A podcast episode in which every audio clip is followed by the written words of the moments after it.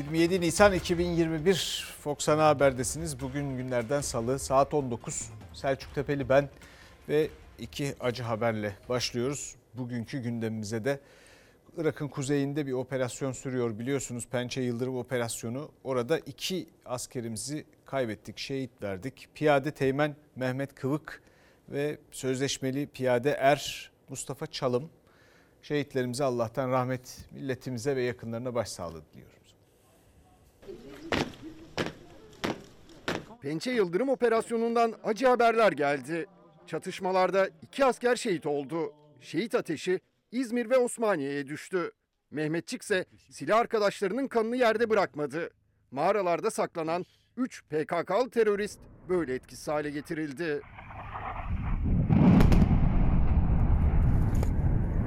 Atış isabetli doğru yere tam noktaya vurdu. Terör örgütü PKK'ya yönelik Irak'ın kuzeyinde sürdürülen operasyonda araziye döşenen el yapım patlayıcı infilak etti. Yaralanan piyade teğmen Mehmet Kıvık tedavi gördüğü hastanede şehit oldu.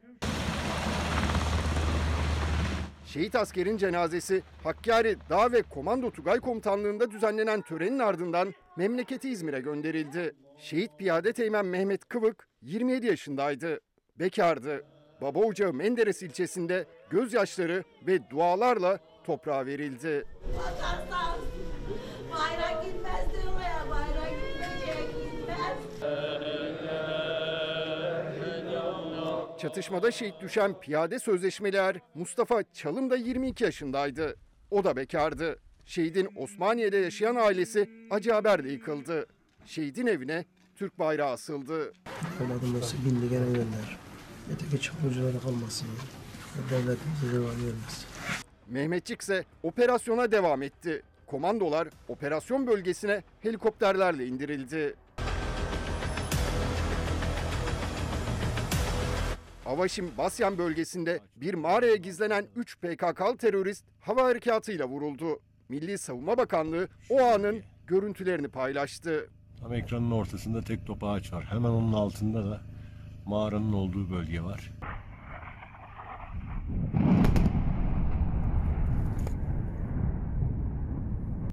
Hava kuvvetleri tam noktaya atışını gerçekleştirdi.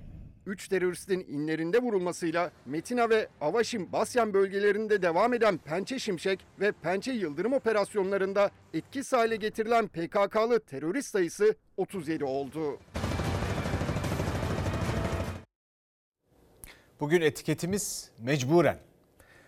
Mecburen bir kapanma var ve bu mecburen kapanmada bir takım mecburiyetler olacak elbette. Bu mecburiyetler, bu 17 günlük kapanmanın detayları neler? Bir bakalım. Yeter mi, yetmez mi? Bir de ona bakalım. Perşembe akşamı saat 19'dan başlayıp 17 Mayıs 2021 pazartesi sabah 5'e kadar sürecek şekilde tam kapanmaya geçiyoruz.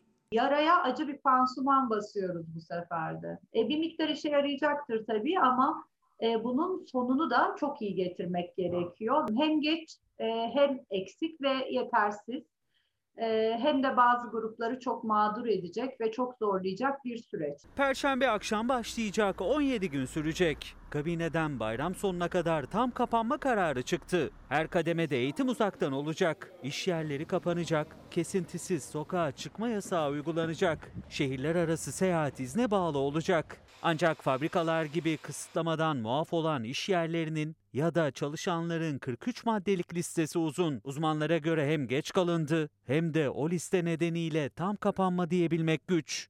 Çarkların dönmeye, işçilerin çalışmaya devam ettiği önlemler dizisine tam kapanma denemez. Bu tam sokağa çıkma yasağı olmuş. Kapının önüne bile inemediğiniz ama işe gitmek için bazı düzenlenmiş belgelerle yollara düştüğünüz bir süreç. Kısmi kapanma salgının ateşini düşürmeye yetmeyince tam kapanma kararı geldi. Çünkü her gün 350'den fazla hasta yaşamını yitirmeye devam ediyor. Son vaka haritasında İstanbul 100 binde 854 vakayla ilk sıraya yükseldi. Risk haritası ise iki il hariç tamamen kırmızıya boyandı. Avrupa'nın açılma sürecine girdiği bir dönemde bizim geride kalmamak için vaka sayılarımızı süratle 5000'in altına indirmeliyiz. Çok geç kalındığı için yetmiyor bu önlemler diyoruz. Geç de olsa tam kapanma diye duyuruldu yeni kararlar. Önceki uygulamalara göre tedbirler daha sıkı. İçişleri Bakanlığı'nın genelgesine göre zorunlu haller dışında şehirler arası seyahate izin verilmeyecek. Uçaklar hariç araçlar %50 kapasiteyle yolcu kabul edecek. Konaklama rezervasyonları istisna sayılmayacak. Şimdiden kaymakamlıklarda izin belgesi kuyruğu vardı. Otogarlarda kısıtlamayı İstanbul dışında geçirmek isteyenlerle doldu. Bir önceki döneme ek olarak AVM'ler kapatıldı. Kamuda çalışma dönüşümlü hale getirildi. Ee, seyahat kısıtlaması kapsamı artırıldı. Bakkal ve marketler saat 10 ile 17 arasında açık olacak. Ailece gidilmesi yasak. Apartman ve site yöneticileri de kuralların uygulamasından sorumlu. Zincir marketler pazar günleri kapalı. 17 günlük yasak boyunca alkol satışına da izin verilmeyecek. Tekel büfeleri e, böyle bir soru geldi valilerimizden. Genelge çok açık. İstisnada yer almıyor ve kapalı. E, çok doğal olarak. Anaokulu, kreş, 8. ve 12. sınıflar dahil tüm kurumlarda yüz yüze eğitime ara verilecek, tüm sınavlar ertelenecektir. 2 Mayıs'ta gerçekleştirilecek ALES gibi ÖSYM'nin planladığı sınavlara erteleme yok. Takvimine uygun yapılacak. Mahalledeki camiye gidilebilecek. Bankalar açık olacak. Emekli maaşlarının nasıl çekileceğine önümüzdeki günlerde karar verilecek. Enfeksiyon hastalıkları uzmanı Profesör Doktor Esin Şenol'a göre yeni tedbirler çalışan kesimi virüsten korumaya yetmeyebilir. Salgının odakları, kaynağı dediğimiz işte fabrikalar, çok da zaruri olmayan iş alanları, e, ekonomik bedeli karşılanarak durdurulabilecek e, iş alanları halen açık ve insanlar orada kalabalık çalış- çalışma koşullarına gitmek zorundalar. Şimdi 17 gün boyunca muafiyet dışında kalan esnaf da kapanacak. Dolayısıyla dükkanlar kapalı ama giderler kapalı değil. Bir yandan giderler, kirası, şu su bu su devam edecek. E bir destek paketi de açıklanmadı. Peki bu insanlar 17 gün boyunca ne yiyecek, ne içecek? Bir kapanma olduğu zaman insan ne bekler? İşte sosyal devletlerde belli bir maddi yardım yapılır esnafa. Yetkililerden hiçbir desteğimiz yok. Bugüne kadar maske dahil bir Türk lirası bize hiçbir katkı olmadı. 17 gün kapalı ama e, kiramı ödeyeceğim. 17 gün kepenk indirecek esnaf. Bakkal, market, manav, kasap, kuru yemişçi ve tatlıcılara izin var sadece. Restoranlar 24 saat paket serviste. Geri kalanların ödemeleri devam etse de geliri 17 gün boyunca sıfıra inecek. Çünkü kapanma kararıyla birlikte herhangi bir destek paketi açıklanmadı. Vergilerde yapabileceğimiz hiçbir şey yok. Hatta, hatta cebimde stopaj, KDV bunları ödemek zorundayız. Alabilirsek bankadan kredi alıp ödemeye çalışacağız. Mecbur, mecbur. 17 gün nereden baksanız bir aya yakın kapalı olacak. Maalesef esnafı çok düşünen yok. Mesela Almanya tam kapandı. Ee, sanıyorum yardım aldılar devletten. Bizim öyle bir imkanımız yok. Dünyada birçok farklı ülke değişik uygulamalar yapıyor. Almanya 5 kişiye kadar çalışanı olan işletmelere 3 ayda bir 9 bin euro. E, Yine aynı şekilde daha fazla e, çalışanı olan işletmelere de 3 ayda bir 15 bin euro nakdi destek veriyor. Daha önce bir kira destek şeyi vermişlerdi. Hiç yoktan iyiydi. Şimdi öyle bir şey yok. O bile şu anda açıklanmadı yani. Ödemeler var, krediler var.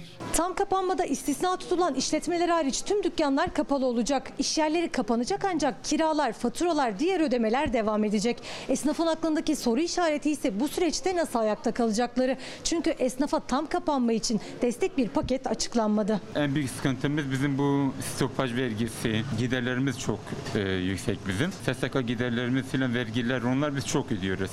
Yani kapalı olsa dahi yine ödüyorsun bunları. Devlet kendi gelirinden bile feragat etmiyor. Kira gibi giderleri de devam edecek esnafın. Türkiye'deki kapanma uygulaması bu yönüyle diğer ülkelerden çok farklı. Kanada'da e, hem işletmelere e, ciddi destekler veriliyor. Japonya'da çok büyük bir paket açıklandı. Amerika Birleşik Devletleri daha yeni geçtiğimiz seneki paketlerin dışında 3 trilyon dolarlık bir başka paketi devreye soktu. Elektrik var, eleman var, motorcu çalıştırıyoruz. Mümkün değil yani. Bizim giderimiz 30'sa 10 zor çıkar. Kapatacağız.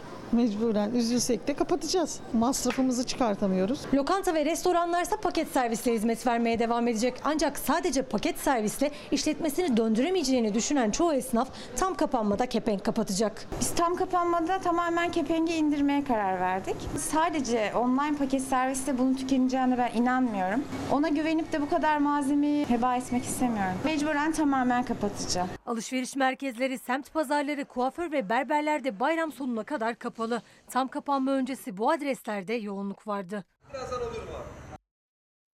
Şimdi izleyicilerimizden gelen mesajlar var. Mecburen aç aç evde oturacağız diyor bir izleyicimiz. Bir başkası mecburen ülke turistlere kaldı. Ah mecburen, vah mecburen demiş. Bir başka izleyicimiz bu nasıl kapanma kime sorsam çalışacağız diyor. Bize de çalışacağımız bildirildi. Mecburen çalışacağız. Bir başka izleyicimiz yine aynı şeyi sormuş. Nasıl kapanma hiç anlamadım. Kime sorsam çalışıyor demiş. Ee, ve mecburen EYT'liler olarak 2023'teki seçimleri bekleyeceğiz diyor bir izleyicimiz de. Şimdi bir bir yandan da bu destek paketi meselesi gördünüz. Esnaf, insanlar, çalışanlar nasıl zorda kaldıklarını, nasıl e, bir yandan gelirleri tamamen ortadan kalkarken giderlerinin devam edeceğini anlatmaya çalıştılar. E bir destek yok. Yani pek çok ülkede bunun için tedbirli davranabilmiş. Merkez Bankası'nın rezervini çarçur etmemiş ülkelerde. insanlara, vatandaşlarına kendi cirolarının tamamına yakını kadar kapanma süresince yardımlarda bulunuldu ve hibeydi bu. Şimdi bizde öyle bir şey yok tabii. Bizde bu söylendi bizim döviz rezervinden, Merkez Bankası rezervinden biz salgınla ilgili harcamalar yaptık diyenler de oldu böyle açıklamalar ama bu da kafa karıştırıyor öyle bir şey yok. Bu yapılan pek çok destek, e, pek çok yardım e, bir yandan da fonlardan yapıldı. İşsizlik fonu falan filan. Yani oradan değil, bütçeden değil birçoğu. O fonlardan yani yine işçinin, yine çalışanın ödediği ve birikmiş paradan yapıldı. O yüzden otur e, açıklamaların detaylarına ne olur dikkat edin. Şimdi muhalefete bakalım bu desteksiz kapanmaya ne demiş? Tam kapanmaya geçiyoruz. Fakire fukaraya dışarı çıkma evinde otur dedin. Güzel, haklısın. İnsanların hayatı her şeyin üstündedir. Ama o insanların beslenmeye ihtiyacı var. Yaşamaya ihtiyacı var. Biz zaten en az iki haftalık bir kapanmanın gerekli olduğunu söylüyorduk. Ancak kapanmayla beraber vatandaşlarımıza bir destek paketi açıklanması gerekiyordu. Muhalefet kapanma kararına tam destek verdi ama eve kapanan çalışana, işçiye, dükkanını kapatan esnafa, gündelik kazancıyla geçinmeye çalışanlara neden destek çıkmadı diye de eleştirdi. Acil destek programı açıklanmasını istedi. Tezgahındaki ürünün ne olacağını soran pazarcı da tepkili. Son dakika bize veriyorlar. Biz bu kadar malı çöpe mi atacağız? Sen bir devletin liderisin. Kaç bin yene sene sonrasını düşünüyorsun da üç gün sonrasını niye düşünmüyorsun? Küçük işletmeler, esnaf, gündelikle geçinenler, yemeğiyle geçinenler 3 hafta boyunca mağdur kaldılar. İnsanları evlerinde açlığa mahkum eden bu vicdansız iktidara soruyorum. İnsanlar taş mı yiyecek? Vaka ve vefat sayıları yükseldiğinde kısıtlayıcı tedbirlerin artırılması kaçınılmaz hale gelmektedir. Herhangi bir destek paketi açıklamadan insanları evlerde oturmaya zorlamak, ölümü açlıktan mı tercih edersin, koronadan mı tercih edersin diye sormaktan başka bir anlam taşımıyor. Bu 18 günlük devlet garantili 1,5 milyar lirayı müteahhitlere değil, vatandaşa ödeyecek.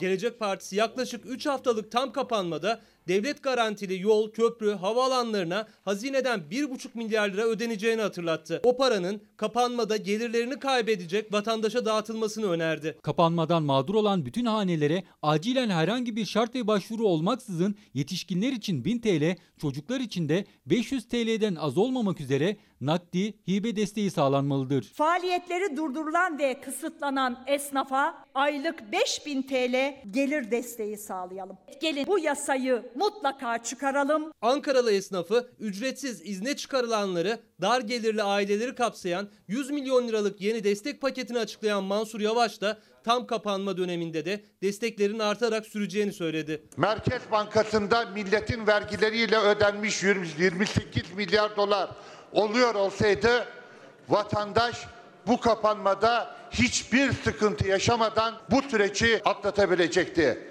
Muhalefet, iktidarın tam kapanmayla etkilenecek milyonlarca kişi için destek paketi açıklamamasına karşı Merkez Bankası'nın satılan 128 milyar dolar kayıp rezervini de hatırlattı. Kasa boş olduğu için iktidar destek paketi açıklayamıyor dedi. Türkiye bugün savaşa girse herkes biliyor ki kasasında bir doları bile yok. Onun için soruyoruz.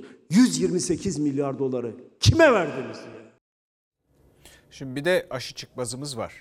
Aşı ile ilgili bir takım rivayetler var yine. Sağlık Bakanı Sayın Koca.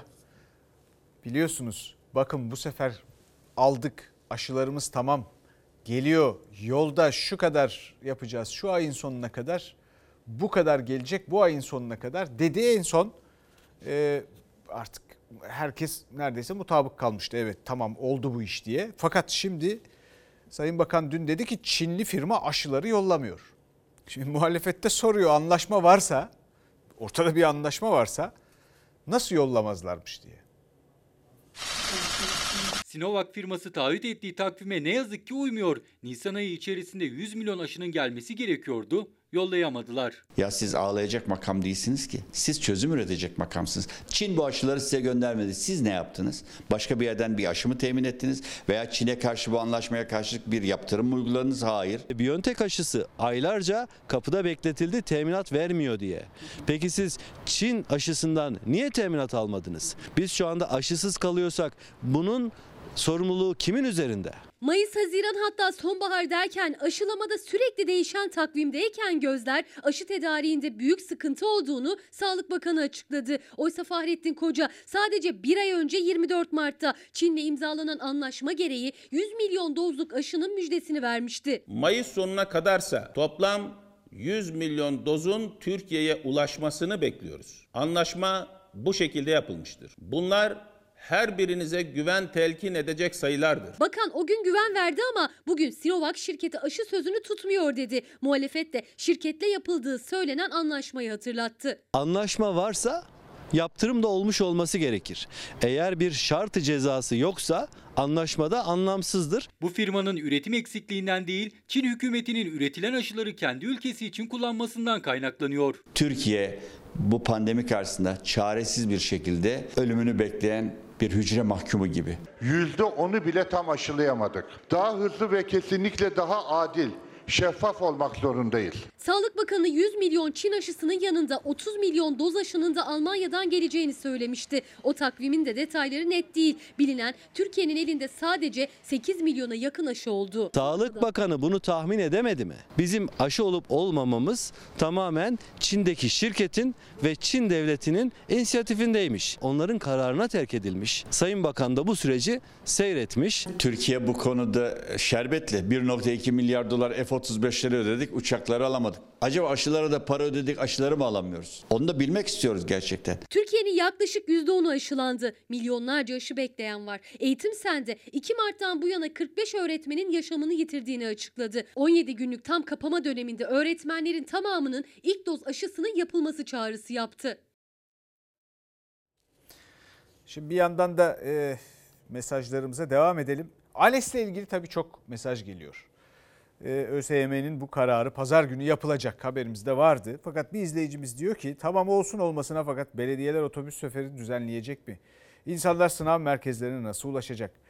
E, bunu sizin nezdinizde sormak istiyorum demiş bir izleyicimiz. Bunun gibi başka e, ALES'le ilgili sınavlarla ilgili de başka mesajlar var. Bir yandan da e, lojistik firmalarının çalıştığını söyleyen bir izleyicimiz var. Lojistik firmaları çalışıyor. Onlar için bir düzenleme var. Ama gümrük müşavirlerinin durumu, gümrükçülerin durumu belli değil demiş. Onlar ne yapacak? Ee, ticaret yok fakat bankalar açık demiş bir izleyicimiz de. Bu nasıl kapanma diye sormuş. Böyle pek çok soru var ve şimdi biraz da cevaplarla ilgilenelim. Ee, bu günlerde en dramatik insanın en çok içini acıtan konulardan bir tanesi bebek e, e, virüslüler yani bebek koronavirüslüler, bebek hastalar, Covid-19'a yakalanan bebekler. Kimisi anne karnında, kimisi doğumdan hemen sonra yakalanıyorlar ve annelerinin onları kucağına almasına da müsaade edilmiyor. Yoğun bakımlarda geçen günler. Bu e, zor günleri Fox ekibi e, izledi. 9 gündür tedavi gören bir bebeğin annesiyle kavuşma anlarını görüntüledi. Şimdi bebeğini gösteriyoruz annesi. Duygulandınız.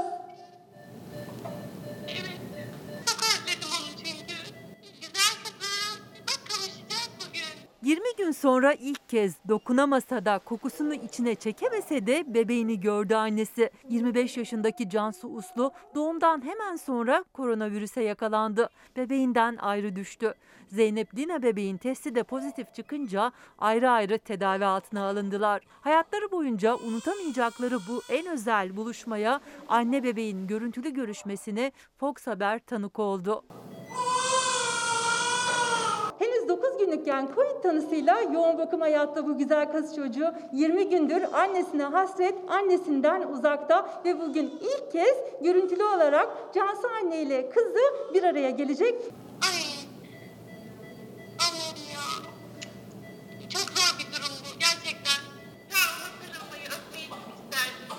Profesör Doktor Feriha Öz Acil Durum Hastanesi'nin yoğun bakım servisinde yatıyor küçük bebek. Hem annesi hem de babası koronavirüse yakalandı önce. Sonra da henüz 9 günlükken bebekleri yüksek ateş, solunum sıkıntısı, beslenme güçlüğüyle hemen tedavi altına alındı. Daha önce fotoğraflarına bakabilen annesi ilk kez böyle gördü Zeynep Lina'yı. Ağlamasını ilk kez duydu.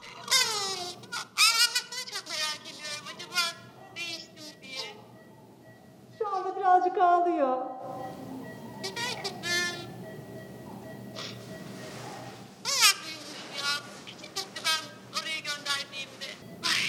Yanında olamamak çok zor değil mi?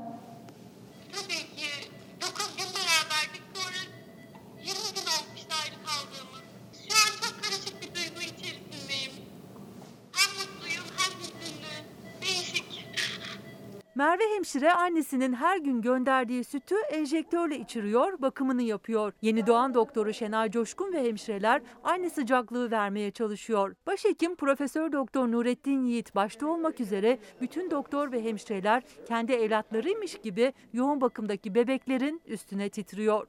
Özlemiş sizi ağlıyor birazcık.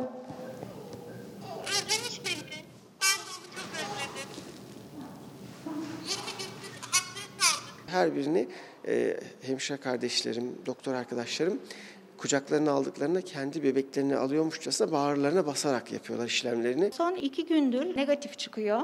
Bir son e, kan tahlillerine göre bakacağız. Eğer onlar da temizse inşallah bebeğimizi ailesine kavuşturacağız. Küçücük bedeniyle verdiği o büyük savaşı kazandı. En zor süreci atlattı Zeynep Lina bebek. Annesine kavuşmak için gün sayıyor.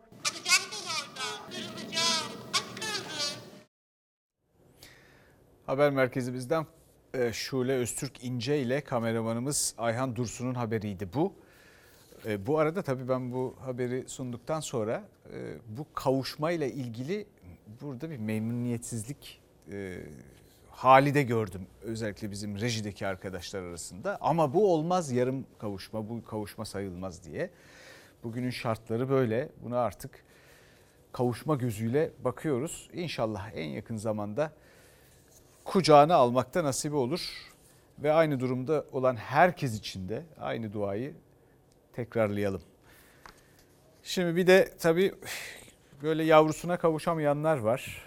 Ee, Mısra Öz biliyorsunuz Çorlu'daki tren kazasında 9 yaşındaki evladını Oğuz Arda'yı kaybetti.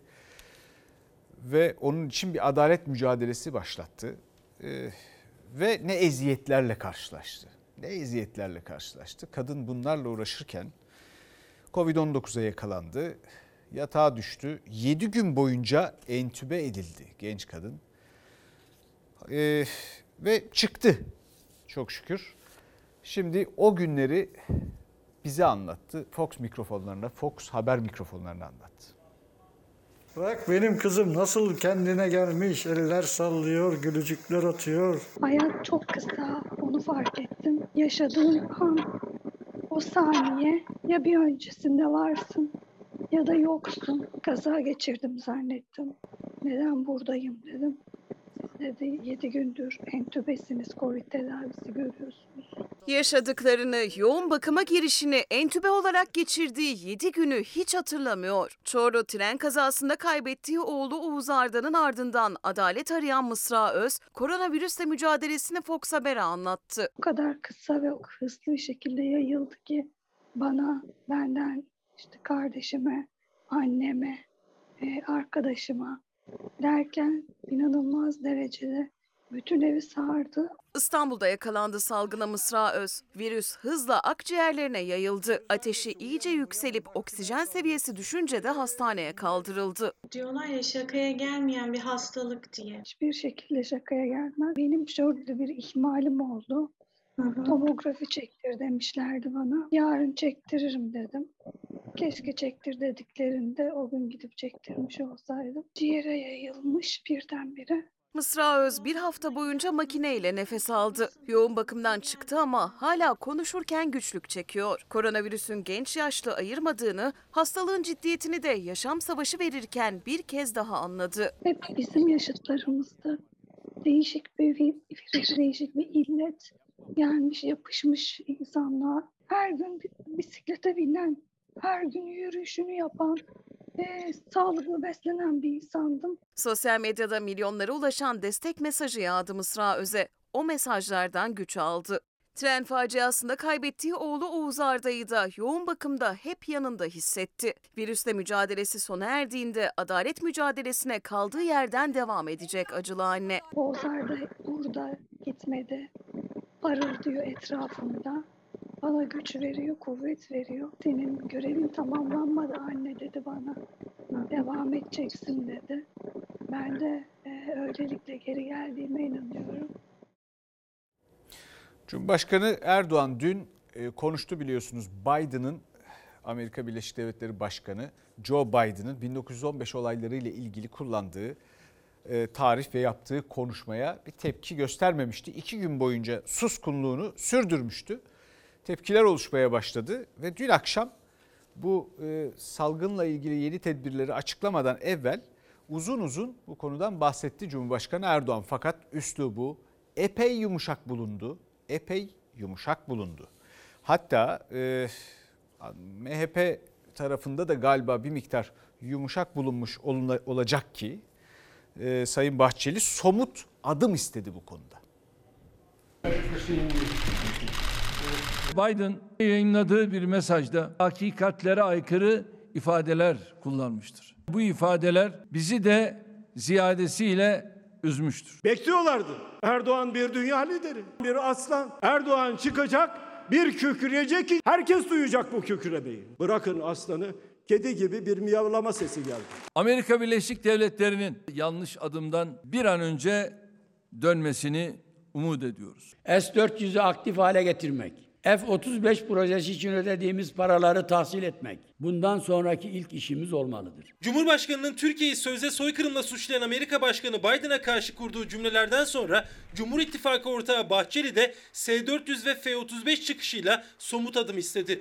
Muhalefet de Erdoğan'ın üslubunu eleştiriyor. Cumhurbaşkanının açıklamasında hamaset var, netice yok. Teslimiyet var, tepki yok. Ezber var, vizyon yok. Bir milyonun üzerinde arşivlerimizde belge var. Buyursunlar gelsinler belgeleri incelesinler. Biz hodri meydan diyoruz. 1915 olayları için Amerika Başkanı Biden'ın soykırım ifadesini kullanmasına karşı Cumhurbaşkanı iki gün sonra konuştu. 24 Nisan'da hiçbir trajedi yaşanmamıştır dedi. Asıl katliamı Ermeni çetelerinin yaptığını söyledi. Van'ın Zeve köyünde yaşayan 2500 sivilin tamamı Ermeni çeteciler tarafından şehit edilmişlerdir. Belgeyle konuşuyorum. Sayın Biden gibi konuşmuyorum. Cumhurbaşkanı Erdoğan tarihteki olayların araştırılması tarihçilerin işi dedi. Siyasete malzeme yapılmaması gerektiğini söyledi ama muhalefetin beklediği sert tavır yoktu sözlerinde. Üslubu yumuşaktı. Bir eylem planı da açıklamadı. İkili ilişkiler daha da geriledi dedi sadece. İki ülke ilişkilerini zehirleyen konuları bir kenara bırakarak bundan sonrasına yönelik nasıl adımlar atacağız buna bakmamız gerekiyor. Kendi ülkesinin çıkarlarını savunmaktan aciz olan bir kişiyle karşı karşıyayız. Recep Tayyip Erdoğan artık Türkiye Cumhuriyeti Devleti için bir milli güvenlik sorunu haline gelmiştir. Biden ile Haziran ayında kararlaştırdığımız görüşmede yüz yüze değerlendirerek yeni bir dönemin kapılarını aralayacağımıza inanıyorum. Sizin bütün meseleniz Biden'la Haziran ayında bir çay daha içmekten mi ibaret? Sayın Biden'a şunu da hatırlatmak isterim. Biz birbirimize yabancı değildik. Aramızda farklı ilişkiler vardı. Sağ olsun evimize kadar gelip rahatsızlığımızda ziyaret etme nezaketini de göstermişlerdi. Türkiye Cumhuriyeti devletini yöneten kişi emperyal güçlerin oyuncağı olursa bu noktaya geliriz işte. Koltukları uğruna vazgeçmeyecekleri hiçbir değer yoktur bunların. Muhalefet Erdoğan'ı Amerika Başkanı'na sessiz kalmakla eleştirirken Cumhurbaşkanı Erdoğan Biden'la ikili ilişkilerimiz iyi diyerek Haziran'da NATO zirvesinde yüz yüze görüşeceklerini söyledi. Washington yönetimine karşı S-400'ler aktif hale getirilmeli diyerek yaptırım çağrısı isteyen Bahçeli'nin NATO çıkışı da dikkat çekti. NATO şemsiyesi altında birlikte oyalandığımız bu ülkelerin asıl gayesi, asıl gayreti Türkiye'nin boyun eğmesidir. Şimdi bu konuda bugün yeni bir tanesi önümüze çıkmak kaydıyla iki önemli diplomatik hata yapılmış gibi görünüyor. Bu konuyla ilgili bir değerlendirme yapan olmadı. Doğru dürüst soran da yok. Onu da anlamadım. Şimdi bu telefon görüşmesi biliyorsunuz cuma günü yapıldı.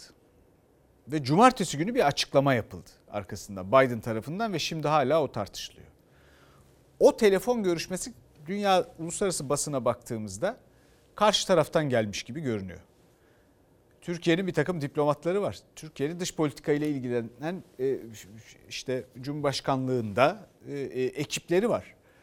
Orada o konuşmada neler söyleneceğini önceden düşünüp bir politika belirlemeliydiler. Zaten konuşmanın kendi içeriğinde de Biden'ın bundan bahsettiği söyleniyor zaten. Dolayısıyla önceden bu görüşmenin bir güvence alınmadan sonraki gün için neden yapıldığının cevabının verilmesi lazım. Dahası çünkü yapılmamalı çünkü Türkiye bu durumda küçük düşmüş oldu. Ya bir gün önce telefonla konuşuyorsunuz. 24 saat boyunca da iktidara yakın medyada bu görüşmenin fiyakası yansıtılıyor. Ne kadar işte önemli görüşme işte oldu, gerçekleşti. Haziran'da da e, görüşmeyle ilgili e, detaylar da verildi filan. Haziran'da da bu e, tekrarlanacak NATO zirvesinde filan. Ama orada bu konuşmadan 1915 olayları ile ilgili konuşmadan hiç bahsedilmiyor. Oysa bu, bu görüşmede bu doğarmış içeriğinde. Hiç bahsedilmiyor.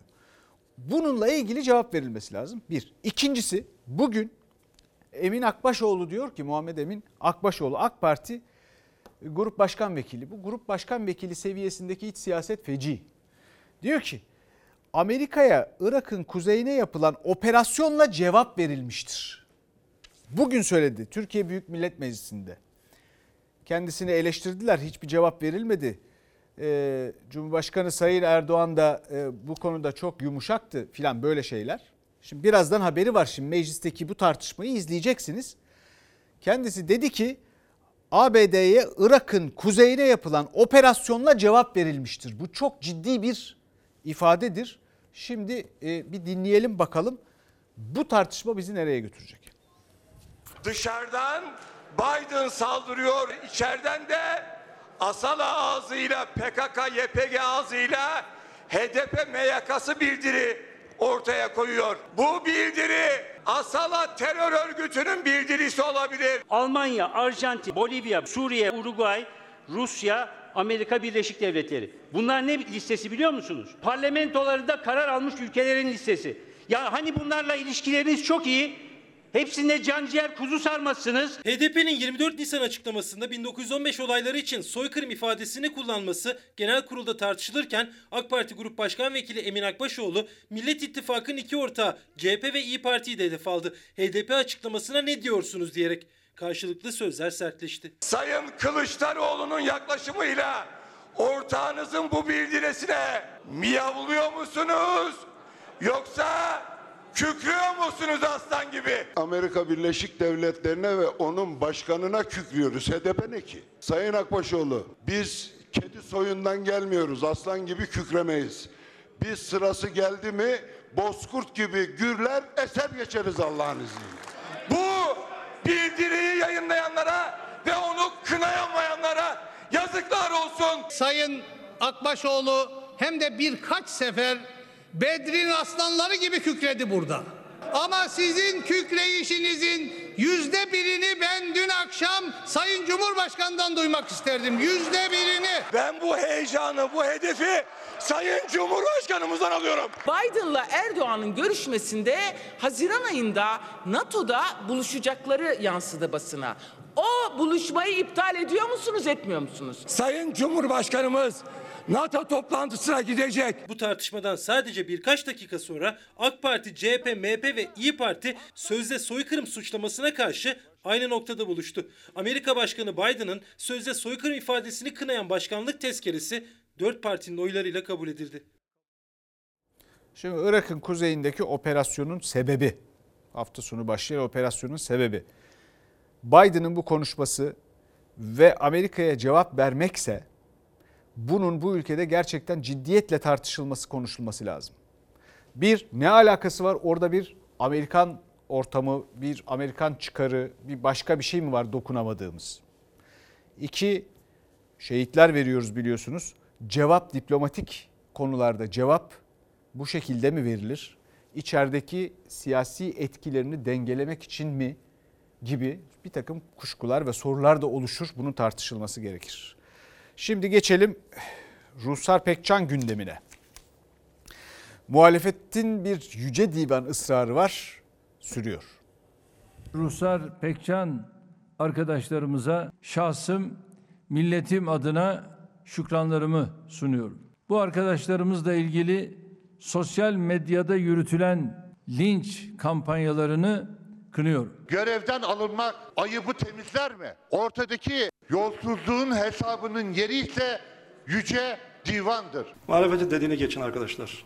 Muhalefetin dediğiyle iş yapmıyoruz. Kendi şirketinden kendi yönettiği bakanlığa dezenfektan satan, baş danışmanı da dezenfektan şirketinin bayiliğini yapan eski Ticaret Bakanı Ruhsar Pekcan görevden alındı. Hakkındaki yolsuzluk iddiasına karşı Cumhurbaşkanı Pekcan'a teşekkür ederken muhalefet Yüce Divan'da yargılanmalı diyor. AK Parti sözcüsü Ömer Çelik muhalefetin dediğiyle iş yapmıyoruz yanıtını verdi. Meclis millet adına sorumluluğunu yerine getirmelidir.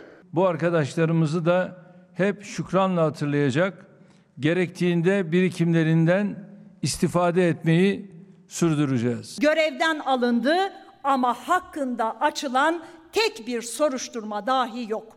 Bugün itibariyle Türkiye İşçi Partisi Ruslar Pekcan hakkında bir suç duyurusunda bulundular. Türkiye İşçi Partisi Ruslar Pekcan'ın kendi bakanlığına kendi şirketinden dezenfektan satışını yargıya taşıdı. Ama muhalefet bakanı yolsuzluk iddiasıyla Yüce Divan'da yargılanması gerektiğini söylüyor. Mecliste soruşturma komisyonu kurulmasını. Adalet ve Kalkınma Partisi grubunun da vereceği destekle bir soruşturma komisyonu meclise kurularak araştırılması ve bunun çok acil bir şekilde Yüce Divan'a gönderilmesi gerekir. Öyle önüne gelen devletin kasasını soyup milletin hakkını hukukunu çiğneyip çekip gider hesap sorulmazsa bu ülke yönetilemez. Bir bakan hakkında Yüce Divan süreci başlaması için soruşturma komisyonu kurulması gerekiyor. Bunun için de meclisin salt çoğunluğunun imzası şart. Yani 301 milletvekilinin desteği. Soruşturma komisyonu sonrası ise meclisin 3'te 2 çoğunluğunun yani 400 milletvekilinin oyuyla bakan Yüce Divan'a sevk edilebiliyor. Tüm siyasi partiler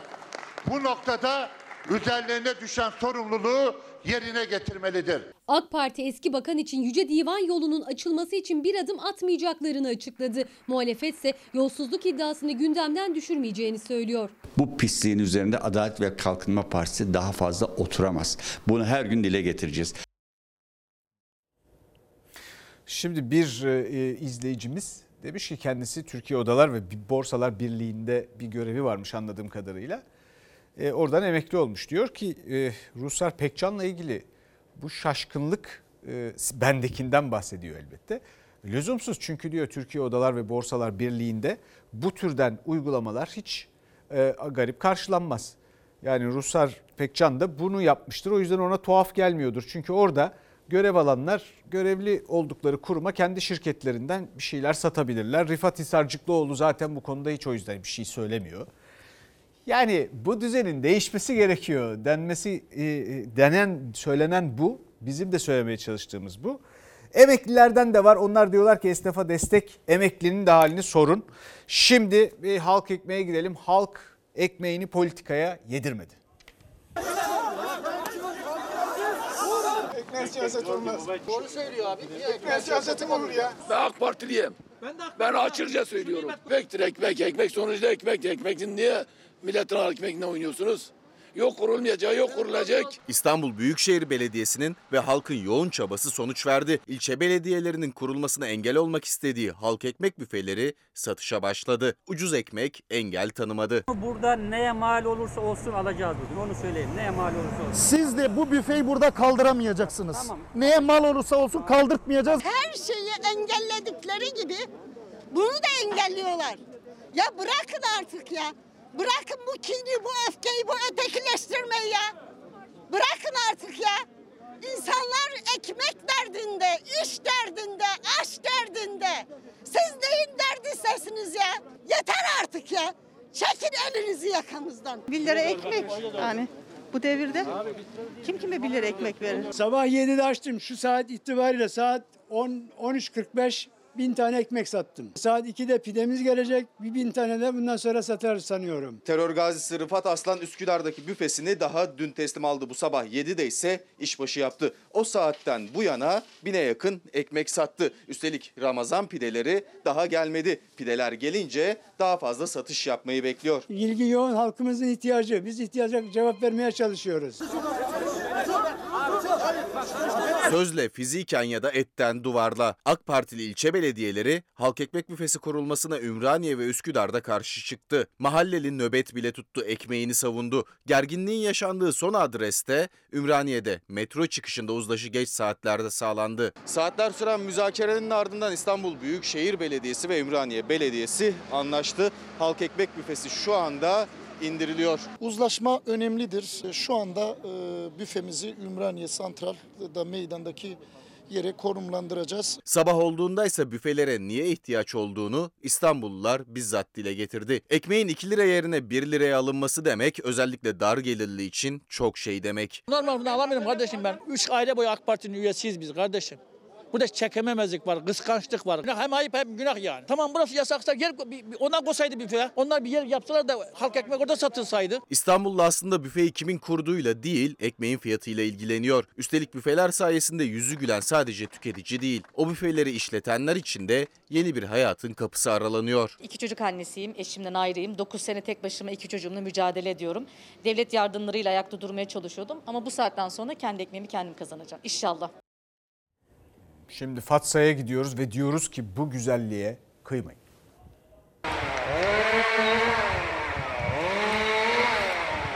Burası Fatsa'nın kalan son yeşil alanı. Fatsa'nın nefes aldığı e, ağaçlık, ormanlık tek alanı. Fatsa'nın içerisinde nefes alınan, nazar boncuğu olarak gösterilen tek koru, tek yeşil alanda AKP tarafından talan edilmek isteniyor. Bu yeşili katleden, bu ağacı kesenlere yuh olsun, yazıklar olsun. Fatsa'da kalan tek ormanlık alanda doğa katliam başladı. Çevreciler de milletvekilleri de ayaklandı. Demokrat Parti Ordu Milletvekili Cemal Enginyurt, Cumhurbaşkanı'na rant hatırlatması yaptı. Ne dedi Sayın Cumhurbaşkanımız? Arazi arsa olursa ranta dönüşür. İşte buyurun. Araziyi arsaya dönüştürdük. Yeşili katlediyor, ağaçları kesiyor ve arsaya dönüştürüp inşallah rant sağlanacak bir mekan gelecek. Ordu'nun Fatsa ilçesinde Çerkezler Tepesi olarak bilinen 99 dönümlük ormanlık arazi Cumhurbaşkanı Erdoğan'ın kararıyla yapılaşmaya açıldı. Belediye de bölgenin turizme kazandırılacağını açıkladı. Vatandaşlar alınan bu karara tepki gösterse de bir süre sonra tepedeki ağaçlar kesilmek üzere işaretlendi. Gördüğünüz gibi kesim alanı burası yine. Ağaçlar yavaş yavaş devriliyor ormanın içinde. Çevredeki vatandaşların bir kısmı buraya gelince şimdilik kesimi durdurdular. Ancak sokağa çıkma kısıtlamasında vatandaşlar bölgeye gelemedi. İddialarına göre ağaçlarda tam da kısıtlama zamanı kesilmeye başlandı. Uyarmak için gelen bazı çevrecilere de sokağa çıkma kısıtlamasını ihlalden ceza yazıldı. Şimdi siz ağaç kesim e, olayında gelip vatandaşa ceza yazıyorsunuz. Ormanın ağacını koruyorsunuz. Peki niye sokağa çıkma gününde çalışıyorlar? Onlar izinli. Ve çalışma belgeleri var. Çevreciler ağaç kıyımının durdurulması için hukuki süreçle başlattı. Kesim halen devam ediyor şu anda. Yol açma adı altında sadece yol için kesilen ağaçların miktarı bence 300 ağacı bulmuştur. Fatsa'ya giden Demokrat Parti Ordu Milletvekili Cemal Enginyurt da yanlıştan bir an önce dönülmesini istedi. Cumhurbaşkanına çağrıda bulundu. Sayın Cumhurbaşkanım, yeşili sevdiğinizi söylüyorsunuz. Bu mu yeşil sevgisi? Bu katliama dur denilmesi gerekmez mi? Yazık oluyor bu ülkede. Bu yeşili katleden, bu ağacı kesenlere yuh olsun, yazıklar olsun. Bir ara. Fatsa'daki olan biteni gördünüz. Fatsa haberini izlediniz. Hatta arkadaşlarım ben konuşurken belki arkaya o fotoğrafı da verebilirler. Gerçekten akıl kalmayacak gibi değil. Bakın şu şehirleşmenin ortasında bir yeşil, bir avuç, bir avuç yeşil kalmış. Ve Cumhurbaşkanlığı kararıyla orası imara açılmış. Neymiş efendim? Bungalov yapılacak. Bungalov, turistik tesis filan.